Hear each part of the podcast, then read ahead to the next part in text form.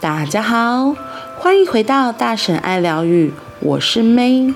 今天的 One Day 每一天，我们要来说的是：行动的水滴才能汇流大河。地底的水如何成为生命之泉？要有井把水引上来。爱如果没有行动，如同藏在地底的水。在加拿大肯普特维尔的六岁男孩莱恩·赫杰克，他听老师说，世界上有些地方连干净的水都喝不到，居民为了取水，一天要走二十公里，而且喝到的还是又脏又臭、被污染的水，小孩很容易生病，死亡率很高。但只要有七十块加币，就可以在非洲挖一口井，让一村子人有干净的水喝。莱恩第一次知道有人会因为没有干净的水喝而死亡。他从小打开水龙头就有水，要有多少就有多少。给狗狗洗澡、浇花、洗车都是清洁的水。他做梦都没有想到喝一口干净的水。对这些人来说，像做梦一样。莱恩决定要行动，他跟爸妈要钱，想要捐去非洲挖一口井。爸妈称赞莱恩有爱心，但建议他可以凭自己的力气去赚这七十块。莱恩开始行动，帮爸爸洗车赚一块，帮妈妈擦窗户赚一块，去爷爷家捡松果赚一块。到邻居家帮忙做东做西，一块一块的赚，努力了四个月，终于存到七十块。一九九八年四月下午，妈妈要带莱恩去浇水桶基金会捐钱，他们专门帮贫穷国家建立安全的水资源。莱恩穿上最帅的衣服，还打上蝙蝠侠领带。上午，他先跟妈妈去办公室帮忙削铅笔、倒垃圾。妈妈的老板捐给他五块，他立刻收进放捐款的饼干盒。下午，莱恩带着饼干盒到了浇水桶，才知道七十块只够买一个人工帮浦，挖一口井至少要两千块。六岁的莱恩说：“哦，那我还要再多做一些事。”他小小的脑袋根本没有计算这笔钱有多大，他一心想的就是多努力，早一天能在非洲挖井，当地的人就早一天能有干净的水喝。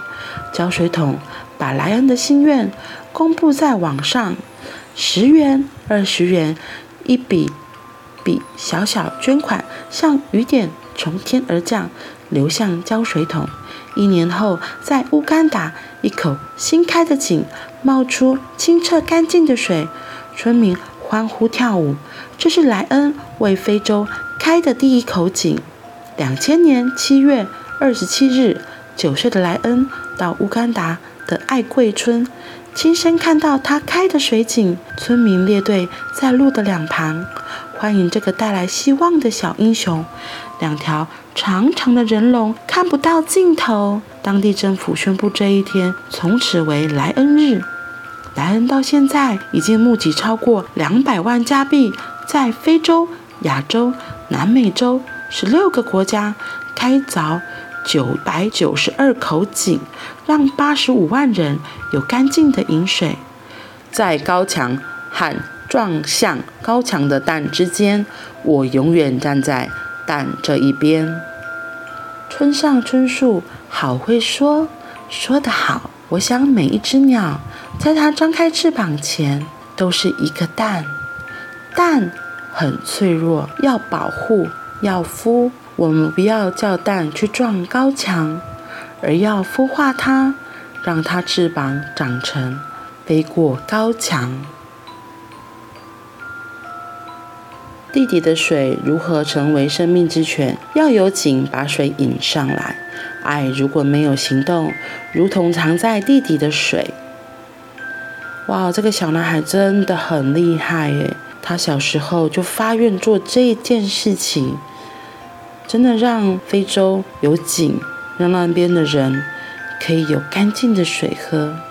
如果是我，我可能会觉得，哦，这这这那有可能啦，没有那么简单。不过这个小男孩真的做到了，真的很厉害。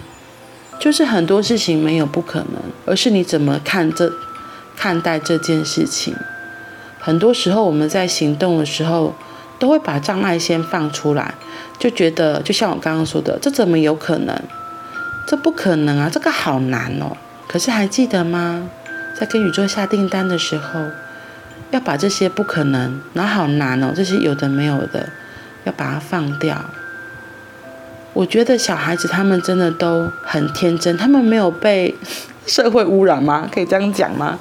就是他们没有那太多的框架，然后还有像这书中有提到，是他的父母亲也很支持他，他的父母亲没有立刻浇他冷水说，西吉娜修在乌尔伯修在些冲下，或者是跟他讲这不可能不可能呐，对，而是很支持他。